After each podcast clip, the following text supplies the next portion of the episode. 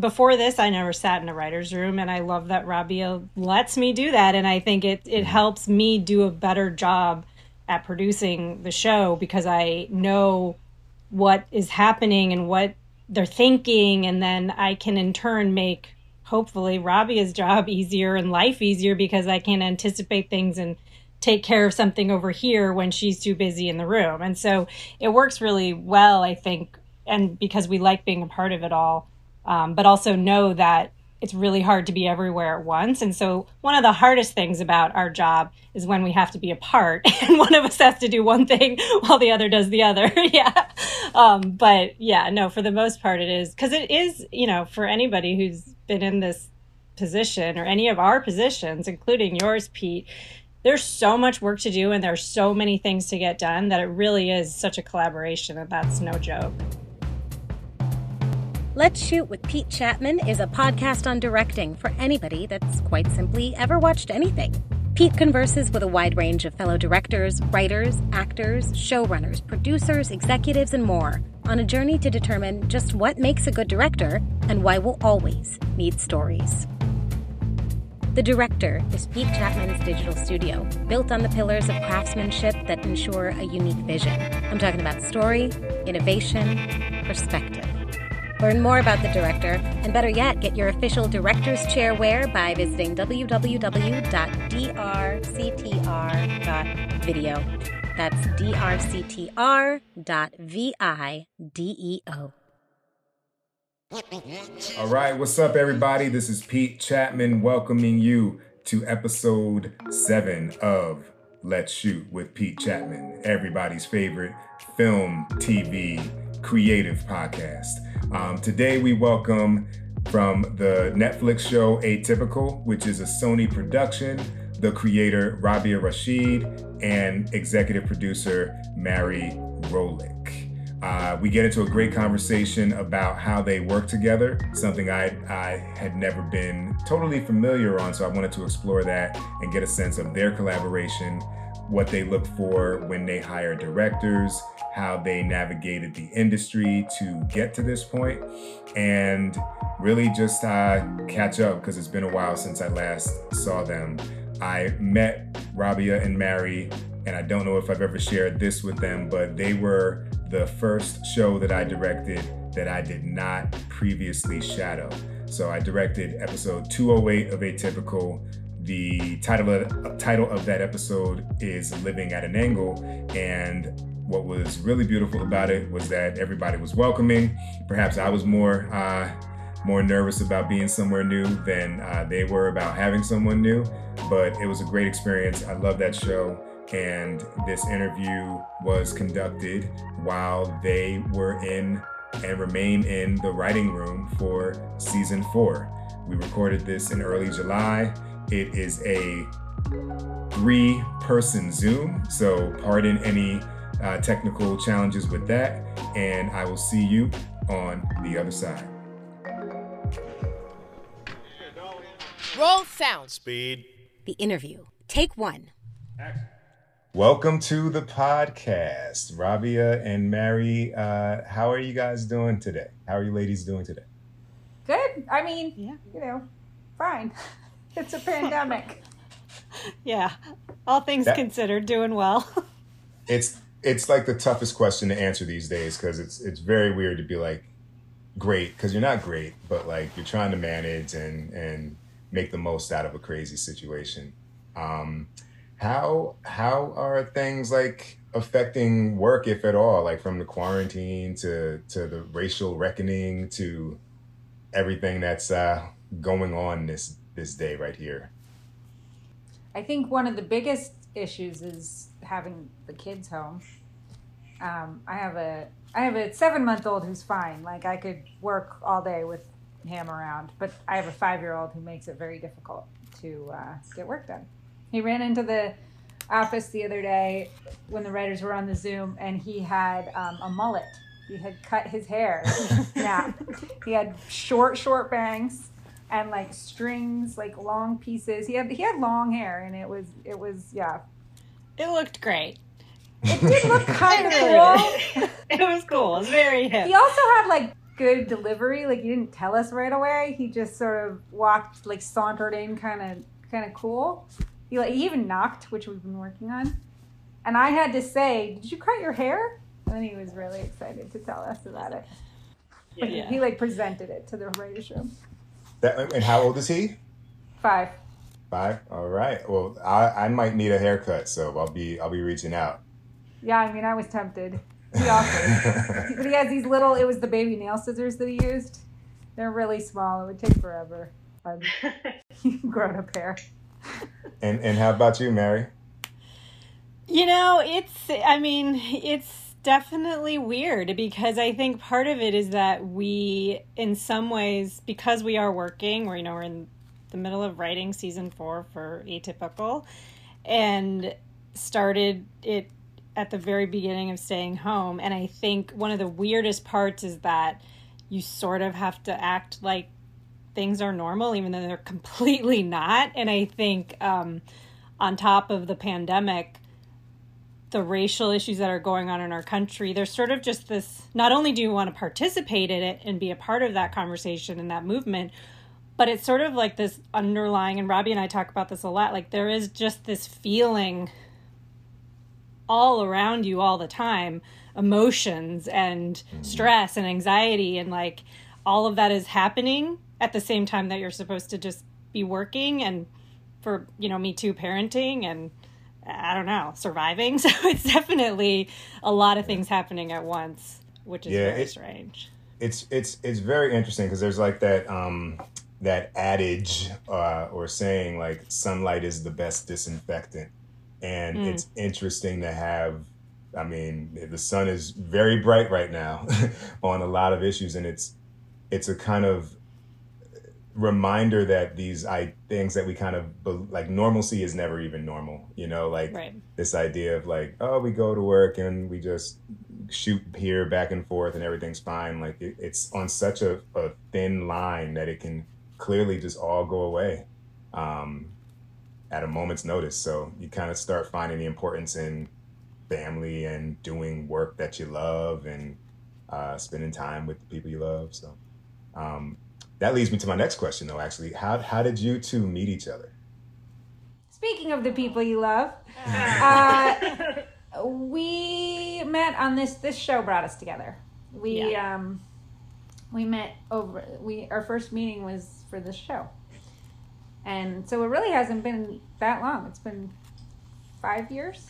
Is that right? I know. Feels like although, yeah. forever, but yeah. T V yeah. years are like are like dog years, though. Yes, we've uh, we've been through. Um, there have been a lot of babies born on during the show. It's like every season. I was pregnant season one, and then Rabia season three. That you know, our Sony. I don't know. It's just kind of a weird way of looking at time too, and family, and the things that are important while you're creating something and making something together. Yeah, I yeah I wasn't even pregnant with my five-year-old when I wrote the pilot. Yeah. yeah. I always think in terms of babies and which baby was born when and yeah. Right. So that's interesting, because I, I tried to do like a little investigative uh, research um, by the name of Google. And my my I thought I, I I deducted that you must have met on the Goldbergs, but that that didn't you guys didn't cross paths at at, at the, on that no, show? Google um emphasizes the importance of the Goldbergs in my life a little bit more than it actually was, because I was pregnant with my first son the only season that I worked on that show, and so I left after mm-hmm. a couple months, and Mary was sort of busy with other things, so we we might have crossed paths, like we might have like in walked hallway, past each other maybe. In the hallway, but I yeah. I also believe I was three days a week, and so I was three days a week for only a few months, but Google and Google seems to think the Goldbergs was more. Uh, I have the same. I have the same thing, because the Goldbergs. I was around for the pilot episode of that. Um, the company that I worked with, you know, Seth did the pilot of that, and um, but then I kind of I wasn't involved in that show on a day to day like I am on Atypical. So even for me, okay. I feel like yeah, IMDb and Google are a little overemphasizing the Goldbergs, but so we really we bring our our relationship is really from Atypical. I had a Sony deal, so when I um, when I was waiting to find out if I was um, if the show was going to get picked up by Netflix, I uh, did one day a week at the Goldbergs, and it was it was the running joke about how useless it is to have a writer one day a week. They made me an award that said best writer one day a week. Did, I, I imagine when you showed up, like, just all fresh ideas. You, you were like a pinch hitter, oh, yeah. like a designated hitter. I was more like um, when you bring a dog to a hospital. I was like joy and happiness, you know, like a therapy dog. Oh, like I, I was I came in all, no, not a dog hospital, no, no, no, no. like a therapy dog for like kids or something. Gotcha. Like I was like all like excited, and I brought cupcakes or cookies every time. Like I always had a snack with me. I was right, happy. Right. They were like tired and working hard, and I always had energy. And yeah, not a dog hospital, Mary. I don't know. I went to a dark place. Look, we're in a pandemic. It happens all the time. That's where that's the knee jerk at, at this point. Yeah. Um, so I, I like to ask everyone, what was the first story that had an impact on you? Like when you, like whether it was a book or like something that happened and you were like, wow, look at the power of, of weaving a narrative, or like, um, uh, uh, relaying your day in an interesting way, you know, like what would that be for both of you? I had two things that came into mind. Um, one, I'll do the, the this one chronologically came later, but um, it was To Kill a Mockingbird. So we did the, we read it, and I was, I just loved it so much. And then I played Atticus Finch in our class. Because I was tall and skinny or something, I don't know. Also the brownest person, but it doesn't really make sense. But uh, and I, uh, there was something so cool to me about how you can say something that means something, but it's also like really engaging. Like it was, it didn't. That book doesn't feel preachy or um, like like it's like it has a message. It just feels like a really wonderful story. And, right. uh, and and that, I think the, the sort of beauty of that story really appealed to me. And then uh, the other one was when I was little, I in second grade, I did a I rewrote um, Hansel and Gretel as a play for the kindergartners. And I performed it with my brother and my best friend and some neighborhood kids. We like, my mom had to like call the teacher and, and get them to like set aside some time so that I could go in and, you know, and I was the director and the witch. And, uh, and I think there's something about fairy tales and that like sort of, um, villain, like good guys, bad guys, the clarity of storytelling, the sort of structure of it that like really appealed to this kind of, this part of me that's both creative, but also likes rules. Um, There was something that, there that I really, that really like kind of captured my imagination. And I That's think awesome. In some ways, both of those stories have, have, they have such clear drives, and they have such clear good guys and bad guys. And they're just, it's, it's, um, I don't know, you know, it's two very different examples. Yeah, no, but they, I, I want to come back to that later, but it, it makes sense because it, when you think about the show, when you think about Atypical, there's like, Um, there's a theatricality to it in the sense of, of the character exploration.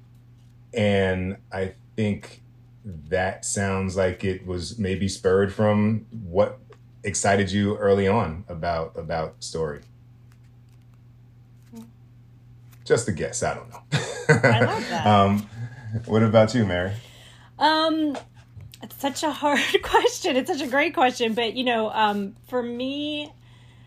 I actually think, because I, I remember reading books a lot as a kid and stories and always being drawn to them, but I think my, like what, where I got really excited and emotional and transformed to another place is when I, my dad as a kid, when I was a kid, he would take me to different musicals. And um, and I grew up in Iowa, and we there were incredible musicals that would come around, and I went and saw... Um, the two that I remember the most were Tommy and the Buddy Holly Story. And I, and I, you know, I, there's something about being in a theater that when things are happening live for me that I, I just, even now, you know, I can't get enough of it. It's sort of like magical.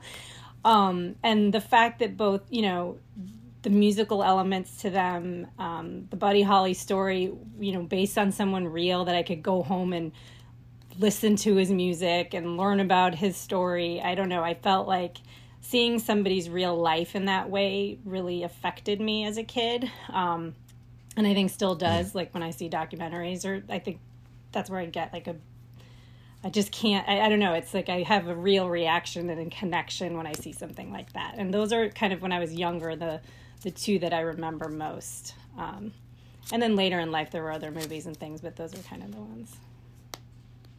Right. The seminal kind of moments. Yeah. And so en route to uh, the that fateful day where you both met, um, what kind of, what was the path uh, up until that time? I know that, uh, I know you had done a featured documentary, and I know, uh, Rabia, you were working uh, for, was it a teacher had read some of your writing and it got you to Will and Grace or something like that? Um, what was, what was your, what were the lean years for you as you guys were journeying to the place where you are now? Do you want to go, go first, Mary? Go, go ahead. Go ahead. Uh, well, I, after college, I worked in a nonprofit, um, for, well, no, first I worked, uh, first I worked at a restaurant, and I, it got me a little nutty. And my friends did an intervention at a certain point, and they were like, you got to stop, because the hours were so crazy. And I, I, I like, you know, you start, you turn, you become a little nocturnal, and some people are, do that well. My brother does that well. He's worked in restaurants for years, but I, I started to kind of lose it. And my friends had an intervention. It was just a few months. Um, but I actually have waitressed a lot in my life, but uh, I'm not good at it. I'm really bad at it. I have these little skinny arms, and I'm pretty uncoordinated.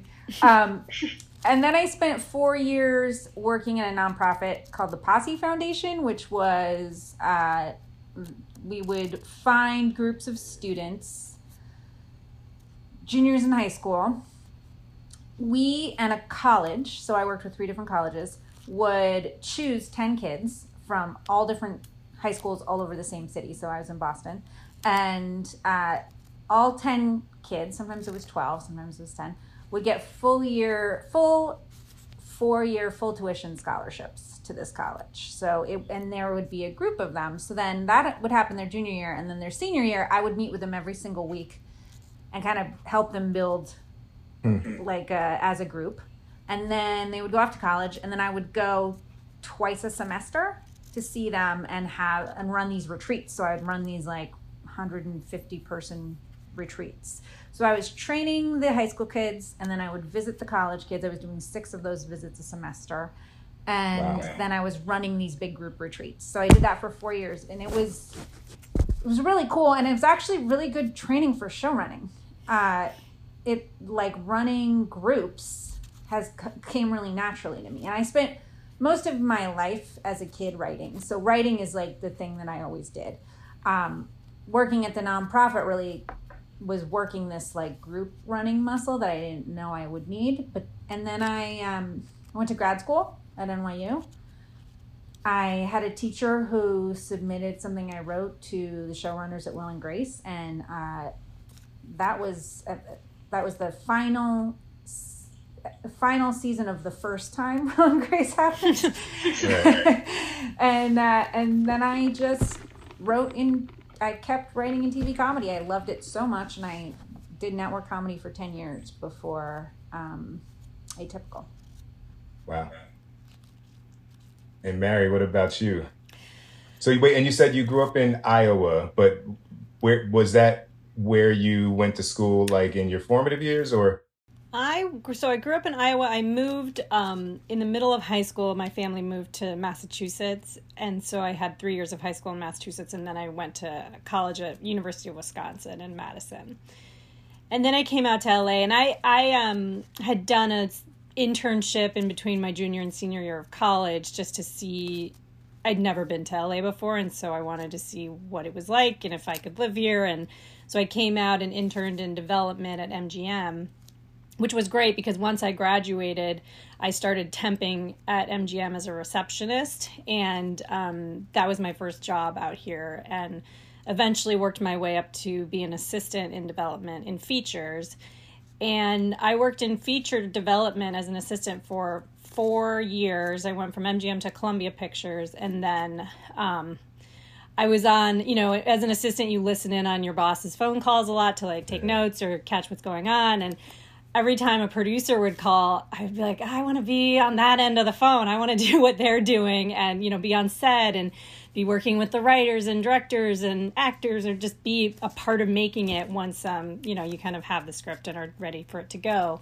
Um, and so then I ended up working uh, with a director, Seth Gordon, and um, went to go work on a movie with him called Four Christmases. And from there, we, over the next ten years, you know, built a company together and had multiple feature films as well as T V shows, and um, did a few documentaries. And then uh, when um, when I was working on Atypical, I was really wanting to make a change and kind of was feeling like I wanted to, in some ways, kind of scale back and be more hands-on with fewer projects and kind of figure out what my voice was as a producer, because um, I'd sort of been, you know, work when you're working with other people all the time, it's sort of, I was losing perspective a little bit on that. And so um, what was great was I got to, you know, on season two, come in and on Atypical as an independent producer. And I've been doing that for the last three years, um, right. just kind of on my own. Let's talk about voice. That's a, that's a great like place to kind of sit down for a little bit. Like what, who are you looking to speak to or speak for, um, when you do a project? And I and I'd be interested in both of your answers, because it sounds like you were looking for something more in line with your voice, Mary. Um, and Rabia, it seems like perhaps Atypical was a shift toward a voice that you wanted to explore more. But like, how how would you define that? Who would you identify as like, this is the person that if no one watches this, I want them to, you know, feel the impact of it?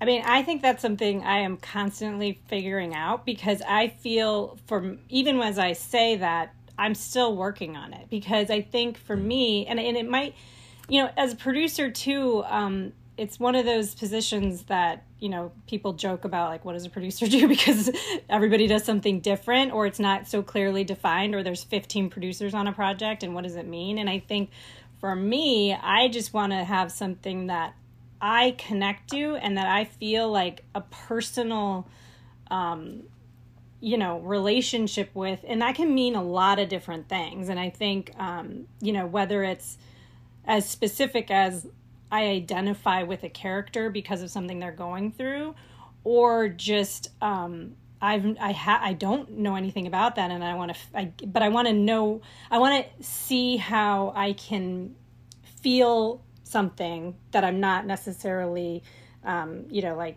set up to, to identify with, if that makes sense. That's kind of a poor explanation of it, but I, it's, it's a little bit like, I think in finding what it is, you know, a voice is, I think it's really being able for me to just find something to connect to that, um, that is specific. Uh, for me, I didn't kind of shift to the voice of Atypical. I feel like I the shift was when I was doing network comedy, and I kind of learned that a little bit. I've always had like a a, a weird little voice, like, a, like a, a very specific um, kind of. My, my husband talks about, we were in grad school together, and he talks about like he first knew that he wanted to like get to know me more when he, I wrote some weird play about like two machine parts. One, one was old and one was new, and they were alive and they were like becoming friends, and one was dying. And it was, it was very strange. Like I've, you know, I wrote a play where a character was just a pile of rocks with a head sticking out. And she was like this beautiful woman, but she had been like murdered, and her friend, she was talking to this little girl.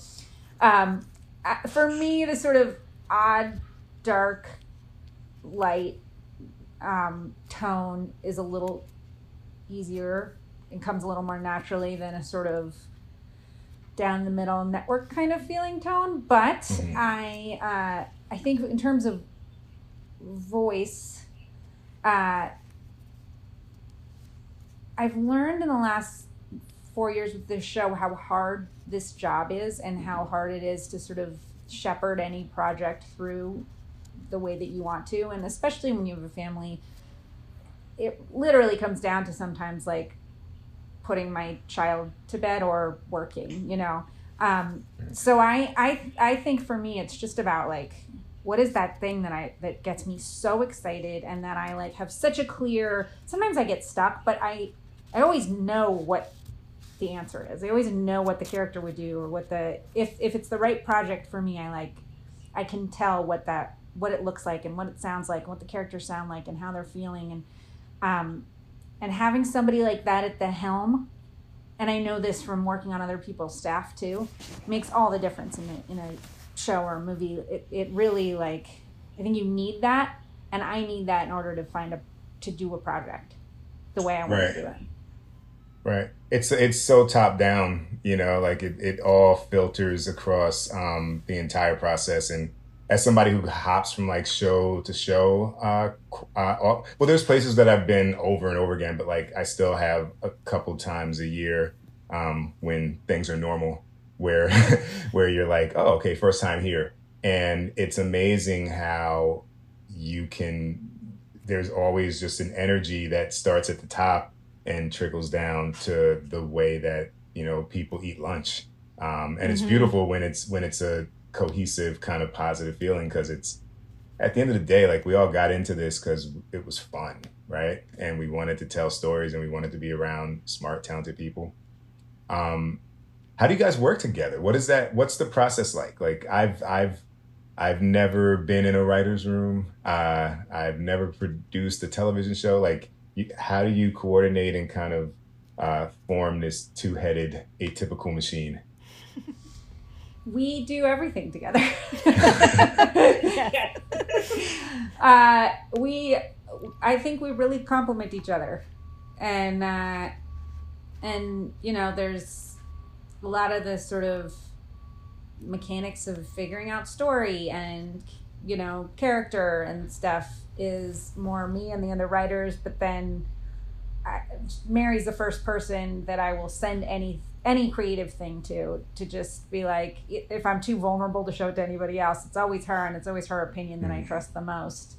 Um, if she's like, yes, this outline is good, then I believe that I can send it to the other writers and not be shaved. um, I don't know. That's the tiny sliver yeah. of an answer to the question. Yeah. Yeah. I think, it, you know, it's fun though, because I think we like to be a part of everything, you know, both of the whole process. I mean, I before this, I never sat in a writer's room, and I love that Rabia lets me do that, and I think it, it helps me do a better job at producing the show because I know what is happening and what they're thinking, and then I can in turn make, hopefully, Rabia's job easier and life easier because I can anticipate things and take care of something over here when she's too busy in the room. And so it works really well, I think, and because we like being a part of it all. Um, but also know that it's really hard to be everywhere at once. And so one of the hardest things about our job is when we have to be apart and one of us has to do one thing while the other does the other. yeah. Um, but yeah, no, for the most part it is, because it is, you know, for anybody who's been in this position or any of our positions, including yours, Pete, there's so much work to do and there's so many things to get done that it really is such a collaboration, and that's no joke. We one example is editing. We've really, I feel mm-hmm. like we really have it down in terms of editing. We're always in the room together. I think we bring these complementary skills, and so much of our show gets made in the edit room because we just have gotten that really down, I think. That's a that's a really good uh, place to delve in, because I I've always wondered, right? Like I I do a cut uh, two days on a on a. half hour comedy, four days on an hour drama.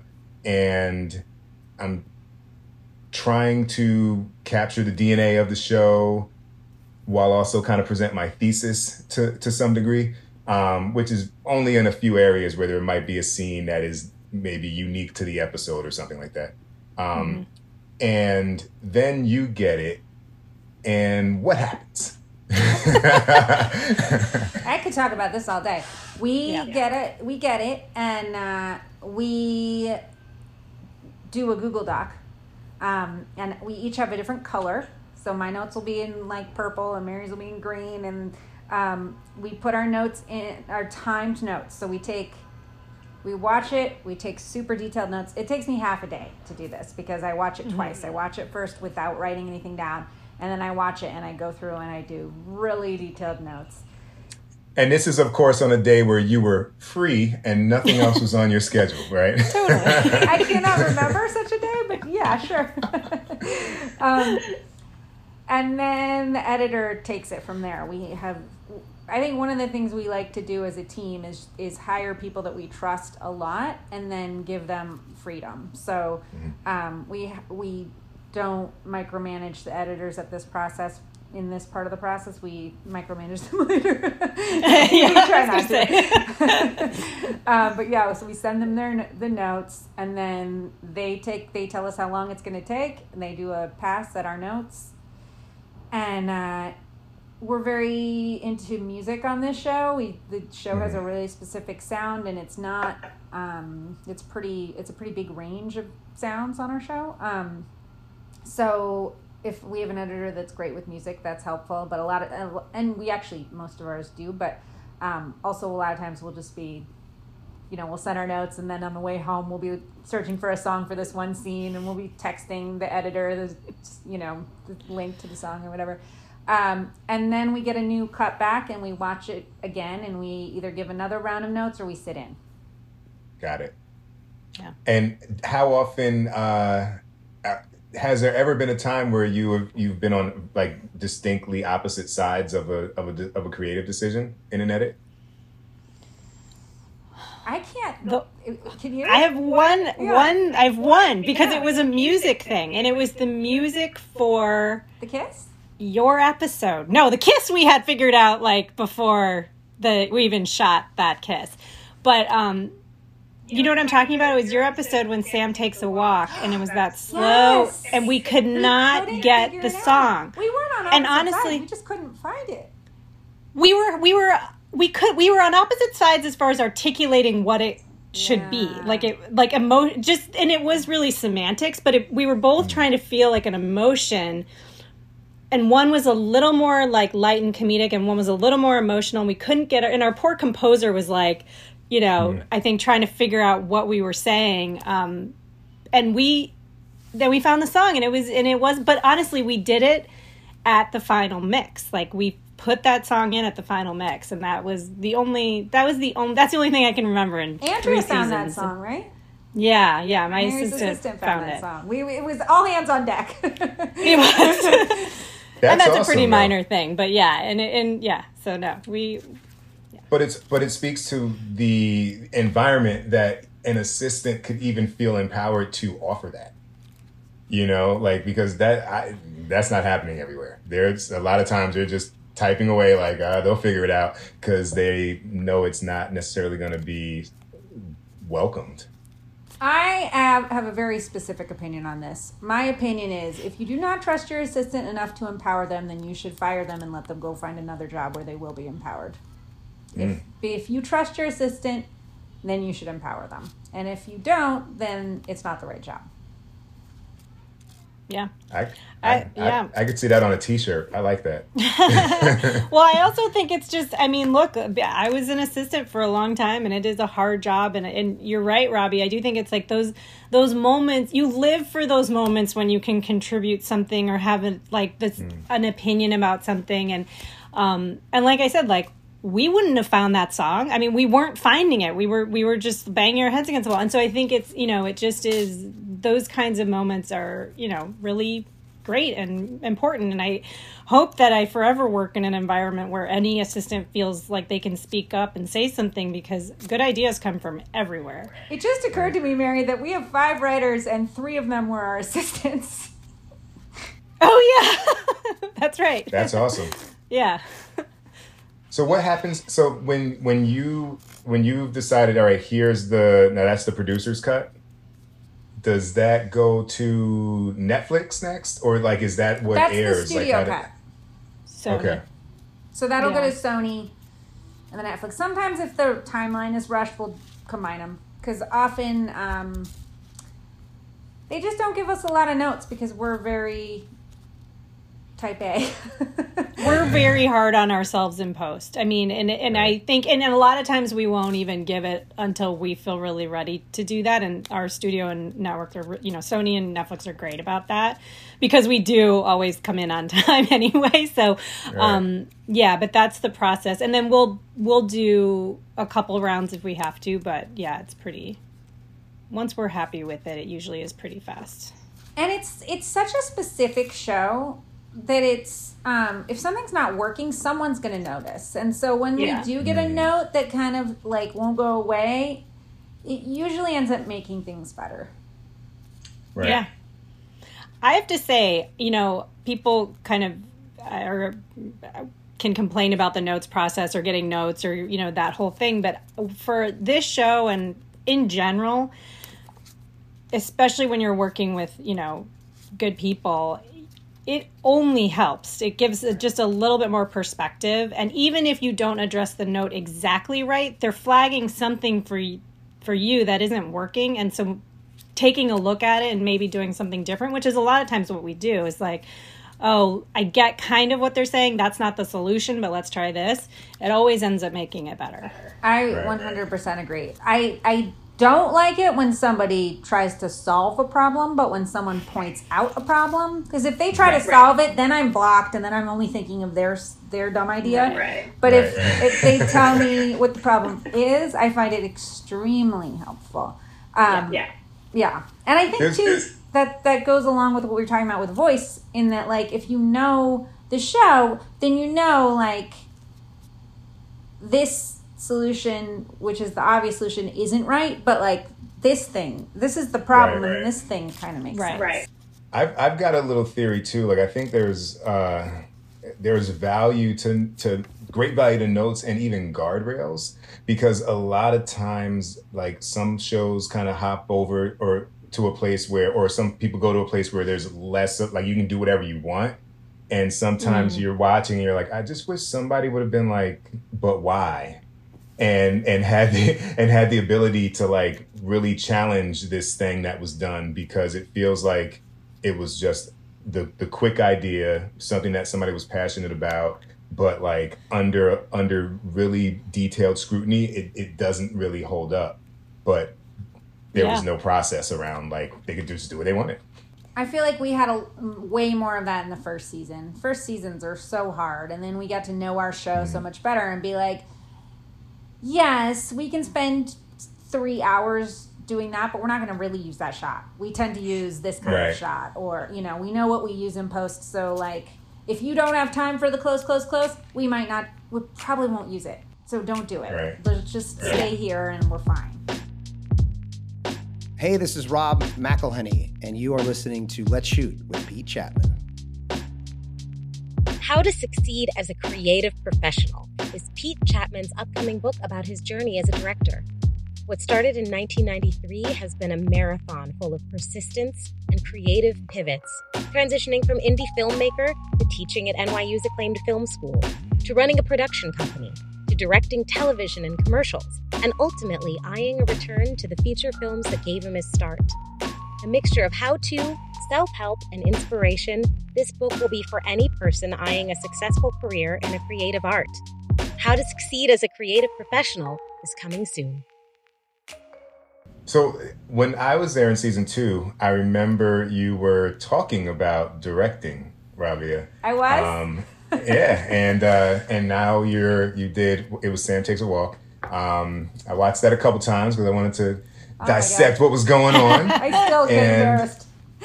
I and you know I I thought that um I thought there was a nice motif where you kind of did a uh, you used a creep a, a few times. I think it was an opening shot. You creep back um, from Casey. I think it happened again with um there was a moment with Sam, and it just felt like it was a it was a moment where the, all, like life was kind of getting away from the characters and the camera was kind of underscoring that, or maybe it was them needing to catch up to who they wanted to be. Um, was there, what, what from that experience kind of happened that you're like, oh, that I was, that was supernatural. That was like, I, that was a piece of cake. And like, on the flip side, was there anything where you were like, oh, wow, I I now kind of have a different perspective on what directors uh, have been challenged with? Yeah, I have both of those, yes. uh, it was really natural to be working with the crew in that way. It was wonderful. I, I mean, I just couldn't, like, I couldn't love the experience more. I couldn't love the crew more. Our D P, Tom, was just, I mean... he's just amazing. Everything just, just, they, everyone was so helpful. The actors were so happy to have me there, because I, I also feel like sometimes it's a little annoying to have me saying one thing and then I have to tell the director and then the director tells them and then, uh, and they're kind of like, just tell it, you know, like it felt like a little more direct. um, I don't know. And also I knew exactly what I wanted because I know Post so well. So I, it felt very clear, like when, when I, when we were doing that dance number where he thinks about Zahid um, doing the little, I I knew that we needed a close-up on the one guy, and I don't know that we would have gotten that otherwise, and it didn't even really occur to me to write that in. Um, mm. So like things like that where I, in the moment, I was like, we definitely need to get this guy, and we used it a ton in post. Um, so that was... Uh, that was wonderful and smooth and easy and just lovely. Uh, it takes all your attention. So I, in, in some ways it, it made my life simpler, because when I'm running the show, I'm doing eighty-seven things at once. And luckily, you know, Mary and the rest of the team kind of made it so that like we paused editing for that week. Um, mm. I had scripts out of the way. I, you know, and even for my prep, I didn't go to set much. Like I, I missed a couple meetings. Like it really, it's pretty all encompassing. So that I really appreciate that for directors. Like there's, you really can't do much else. Sort of like show running. Uh, also I had a, I had a, I was um, six months pregnant when I directed for the first time, and I ended up in the E R with a heart condition that I didn't know about on the fourth day of my of directing. Oh wow! I know. I it was a Sunday night. I went in and I I was like, I got a six a.m. call. So when am I going to get out of here? So I'm talking to our D P in the um in the wheelchair, waiting for the CAT scan. I was like, so this is what I'm picking. If I don't make it in time, this is what I'm picturing for the Casey and Izzy scene. But uh, it so, never stops. Yeah, so it is. It, it uh, just the the sort of way it takes over your life in, is it's just a lot. Yeah. And Mary, was there anything that you had to say? Look, we just we don't have the money for that, Robbie. We just can't, can't do it. No, I was going to say I, I went to the hospital instead of set. So if that says anything about our relationship, she did. No. She showed up with uh, coffee and a, and a bagel. At like you know, six a.m. or something. It was so sweet. Yeah. No, I mean, but that's the thing. It was really, it was easy and great to have Rabia direct, because, you know, the hardest thing was planning for that time and forcing her not to do other things, which I, that was my job, to make her not do anything else too. So, um, yeah, it was great. It was, it was really nice. We were, um, when we, we were shooting the end of three oh seven and the beginning of three oh eight, where, um, Casey and Izzy mm-hmm. kiss at the end of three oh seven, and then in three oh eight, they're still kissing, and then they come out of it. And it was two mm-hmm. different directors, and um, Annabelle Oakes was shooting three oh seven, and then Ken Whittingham was in doing three oh eight, and he was, we were at um, uh, Canyon, College of the Canyons, and, uh, right? That's where we were. And he the was track, in these bleachers. Yeah. At the track, yeah. And he was in these bleachers, and he called me up, and I was like, are you okay? Do you need anything? Like, he's getting ready to shoot his thing. He just wanted to go over, like, my episode with me and, like, my it, any shots that I needed to talk about, any like list scenes that I wanted to go through with him. He just like offered up his time to like kind of. Yeah. So then we just chatted about that. But that's sort of my. I mean, he's just the best. But that was sort of my experience throughout. Is people were so generous with their time and so like supportive and loving, and it was it was great. Right. Yeah, Ken. Ken's great. Ken was one of the three people who signed my D G A paperwork. Me too. And he was like, he was like, come, come to the, uh, come to Paramount, and just let them know you're here for me, and I'm gonna duck out uh, from Grace and Frankie. And he just came out. He was like, signed it, went back in. I was yes. like, thank you. Um, yeah. You know, when the no- that's another thing. When the notary came, so I was, you know, running the show. So my assistant found a notary who would come to the office. So the notary came to notarize my paperwork, and she, she got like teary, and she said, "I've done a lot of these D G A papers, and I haven't done many for women. So congratulations." Mm. I'm getting teary thinking about it. It was so moving right. and sweet. Yeah. That's, I mean, it's such a true thing, though. I mean, I I did um. When I did Silicon Valley, it was mm-hmm. the first show I ever shadowed on, and uh, I like you know when you when you observe, you don't really meet a lot of people. But I met um, the sound mixer was from N Y U, so we had a we had a rapport, and uh, we we knew a mutual like legendary teacher, and then the um, digital video assist um, guy was the only like might have been the only black person on the set, and when I came back and directed four years later. Like we had like a little teary-eyed moment because he was like, "Man, it means a lot," you know. Oh. And and it's like it's so impactful, and like even like the way that you guys hire and make that effort to have diversity in front of and and behind the camera and all that, and just in your partnership on it, um, it's it's great because it becomes emblematic and it becomes like a, a thing that can be actualized for people when they haven't seen it before. So mm-hmm. it's great. Um, Mary, do you do you intend to get into the director's chair?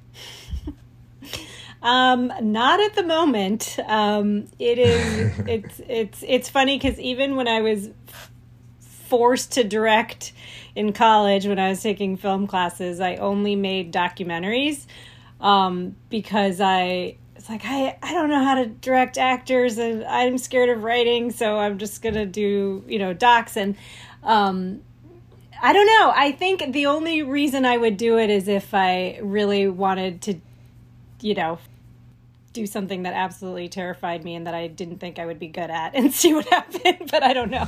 I don't know. It's it's not uh it's not it's not my my dream necessarily.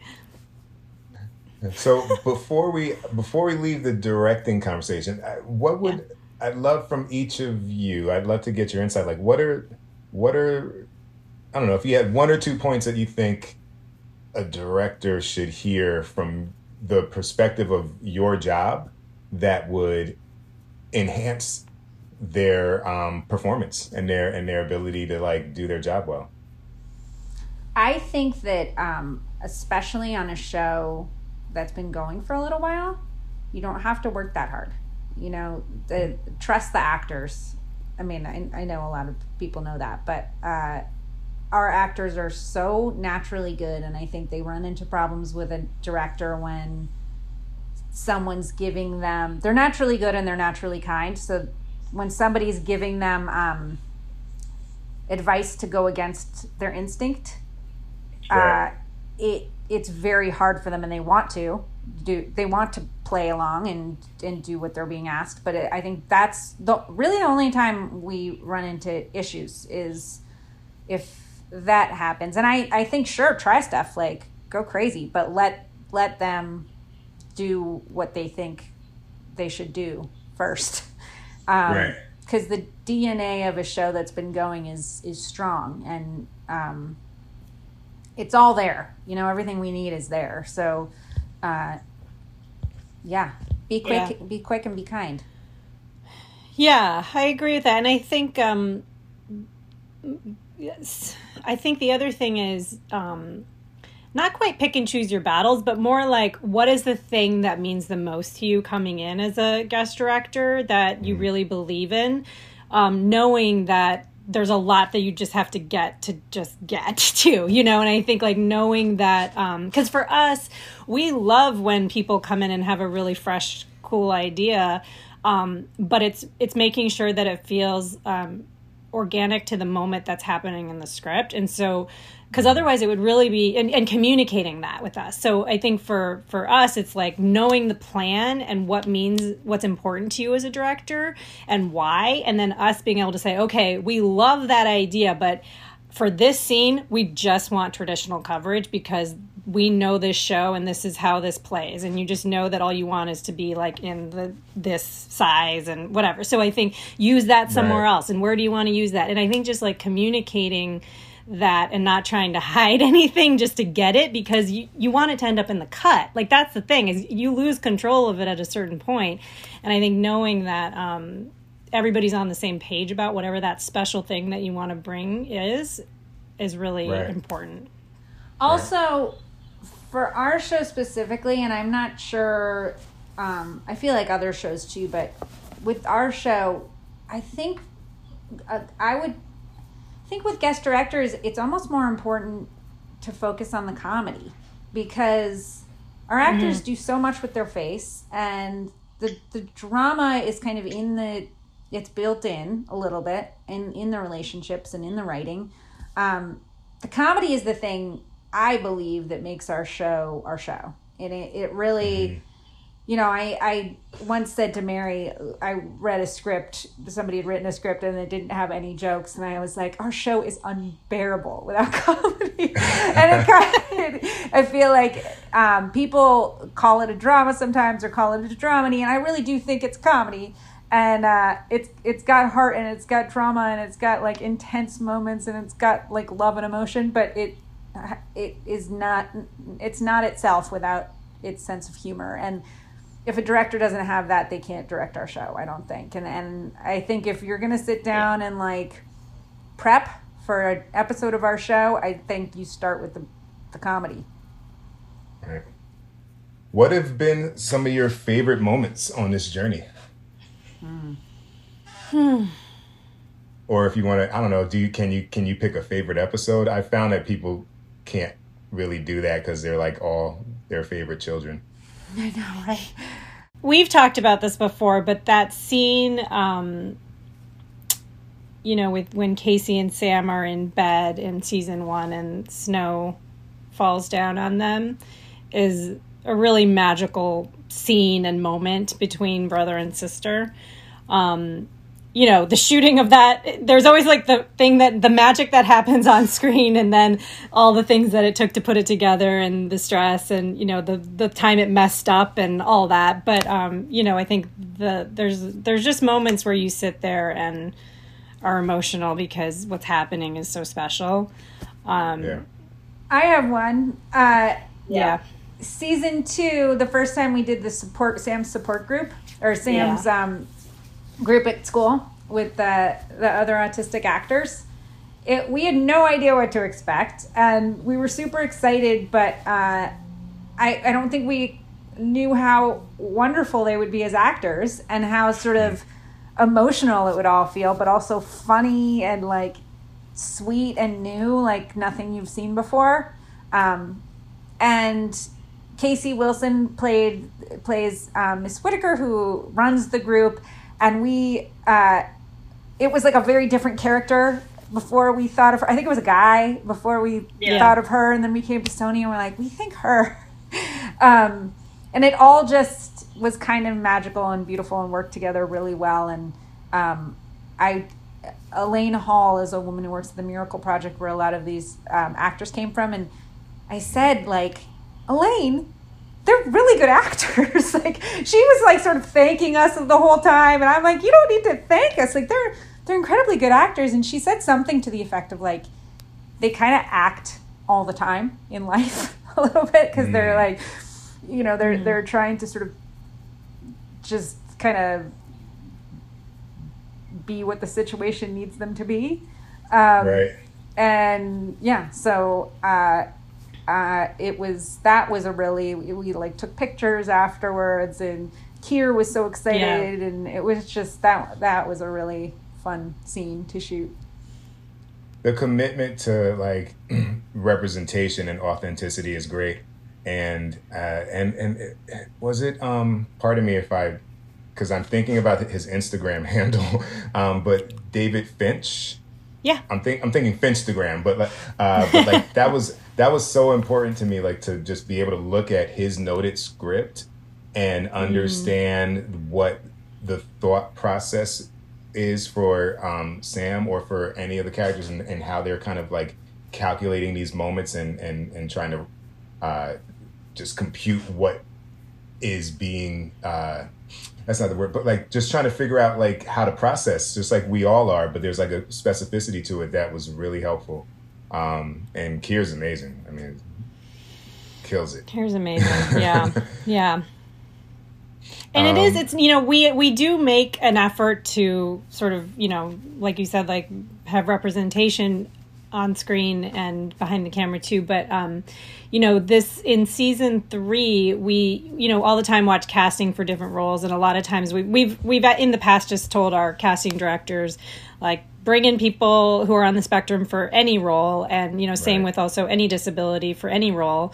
Um, and one time we were watching for this tiny little role, this woman came on and she, um, her name's Tall, and she was great. She wasn't right for the role at all, but Rabia saw her and was like, she's amazing.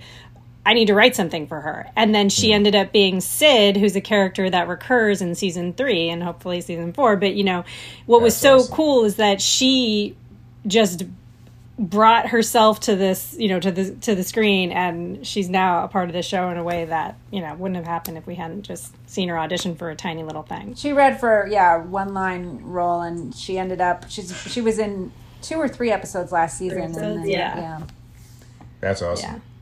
So here here's the lightning round portion of uh, okay. of our of our podcast. um, I'm gonna I have a few. That I'm gonna pick. I like this one. I think this is an interesting one. Uh, two people, dead or alive, that you'd Uh-oh. Like to have over for dinner, uh, and what about their story it's would you want to learn? It's a pandemic.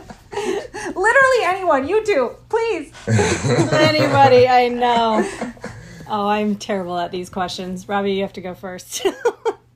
I'm not great at this either, but uh, two people, dead or alive, I'd love to have over for dinner. Or dead. Uh, I was just talking about her today, so maybe that's why. But my grandmother, I feel like mm. I my my Ummi John, who is my dad's mom. So she um, she's like the first person in her uh, town to go to college. She grew up in Lahore. She was this amazing woman. She like she was she like ran across the border. Like literally ran during the partition of India and Pakistan with like three children with her. Like she, she's just like, she's a badass. But in my life, I always, um, she just never really approved of me and we never really got along. I was like, mm. you, like I, I was not girly enough. And I, you know, it, there, we had just the gender thing. She was so rigid about what girls should be like. And I wasn't. And, uh, I don't know, I was thinking about her today and I was like, She has, she probably has so many cool stories, and right, she passed right. away a couple years ago. And I, I feel like if we'd been the same age and not related, we would have been best friends. And it's something that I hadn't really thought about much before today. But uh, I wouldn't mind her coming over for dinner, and not as my grandma, but yeah. just like as a person. Yeah, that's beautiful. Oh, thanks. um, one more? Do I need to do one more? That, that that's that's a that's only a that's one a, person meal. That, that's a really good one. Like I yeah. can't say anything now. By the way, that isn't like but one of my dead grandparents who I met. Um, but because of that, I actually won't, because as you were saying, it's like, oh, my grandma. But I had a really amazing relationship with my grandmother, and I feel like very connected to her. So that is, um, whereas my grandfather, who I didn't really know, that would be interesting. But this is this is the opposite answer of what you just said, but it's on my mind, which is, you know, Hamilton's coming out on uh, Disney this weekend, and not yeah. to plug them, but I was blown away when I saw that in the theater. And that kind of goes back to, I didn't even realize that theater was something that I've been connected to so much as a kid. But that show is a work of art. And if I could sit with Lin-Manuel Miranda, you know, and just pick his brain or hear about what, where he even begins mm. to think about telling stories, and in the way that he does, I would just be so interested to hear him talk about it at a dinner table. I mean, I'm sure there's, you know, videos of it, but it is like a, it is just to be in the presence of someone like that and get right. to know them and feel like that intimate sort of conversation, um, with something that I loved so much. So, awesome. Yeah. My other person is Mary.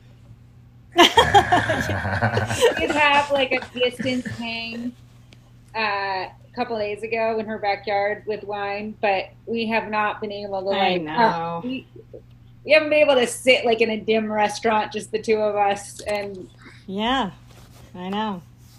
Some oysters. It's, it's- It's coming soon. I feel like uh, whether whether it's safe or not, the world's just gonna be like, hey, see what happens.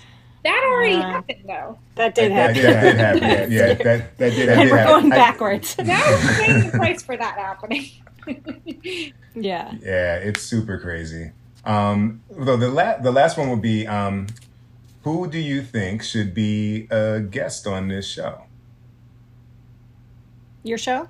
Mm. Yeah, someone that you know, someone you might be able to introduce me to, you know. But uh, just from your, like, you know, do you like to kind of, you know, they're they've got a story to share, or they'd be a good conversationalist, or whatever it might be.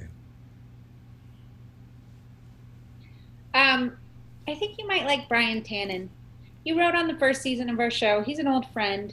He recently ran Love, Simon. Uh, mm-hmm. He's a delight. He's just a, a really fun person to talk to, and also a writer, and just a wonder. It just awesome. Brian Tannen. Mm-hmm. I was gonna say Barack Obama. Like, I bet he'd Funny be you should say that. Awesome. Well, I thank you both for taking the time. I know you've got uh, Writer's Room four to get back to. Um, but this has been really awesome. Um, I'm looking forward to seeing season four. I guess when what, when will that uh, come out? twenty twenty-one? Yeah, we don't know. You know, it's so hard to say when anything's gonna be shot. Yeah, yeah. yeah. But I don't know. Well, it won't be twenty twenty, that's for sure, because we will probably be shooting later. If we if we can, we'll shoot when it's safe later in the fall potentially. So we'll see. Um, but yeah, awesome. Hopefully early next year. Well, I'll be watching, and I'm sure many others will, too. Thanks for joining us. Thanks for having us. Thanks for having us, yeah. What's up, people? This is Pete Chapman. Follow me on Instagram and on Twitter via at Pete Chapman.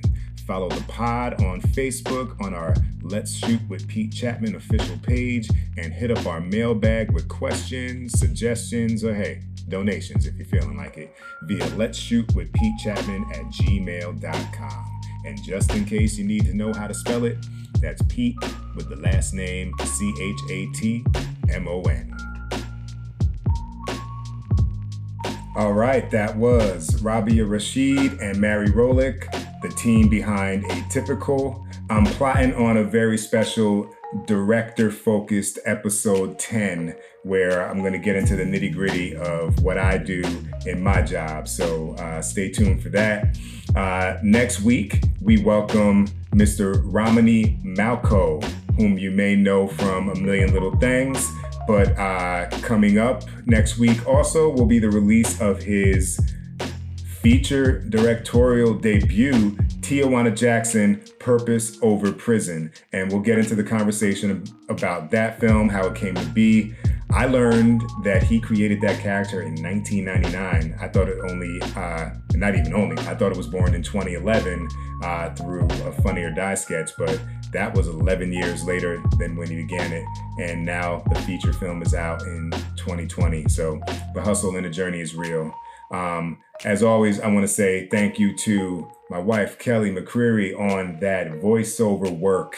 I want to thank Tristan Nash, my producer and editor, and I want to thank Jada George, my talented assistant. And with that, folks, I offer you, or I demand that you stay safe, stay blessed, and and spread love. Peace.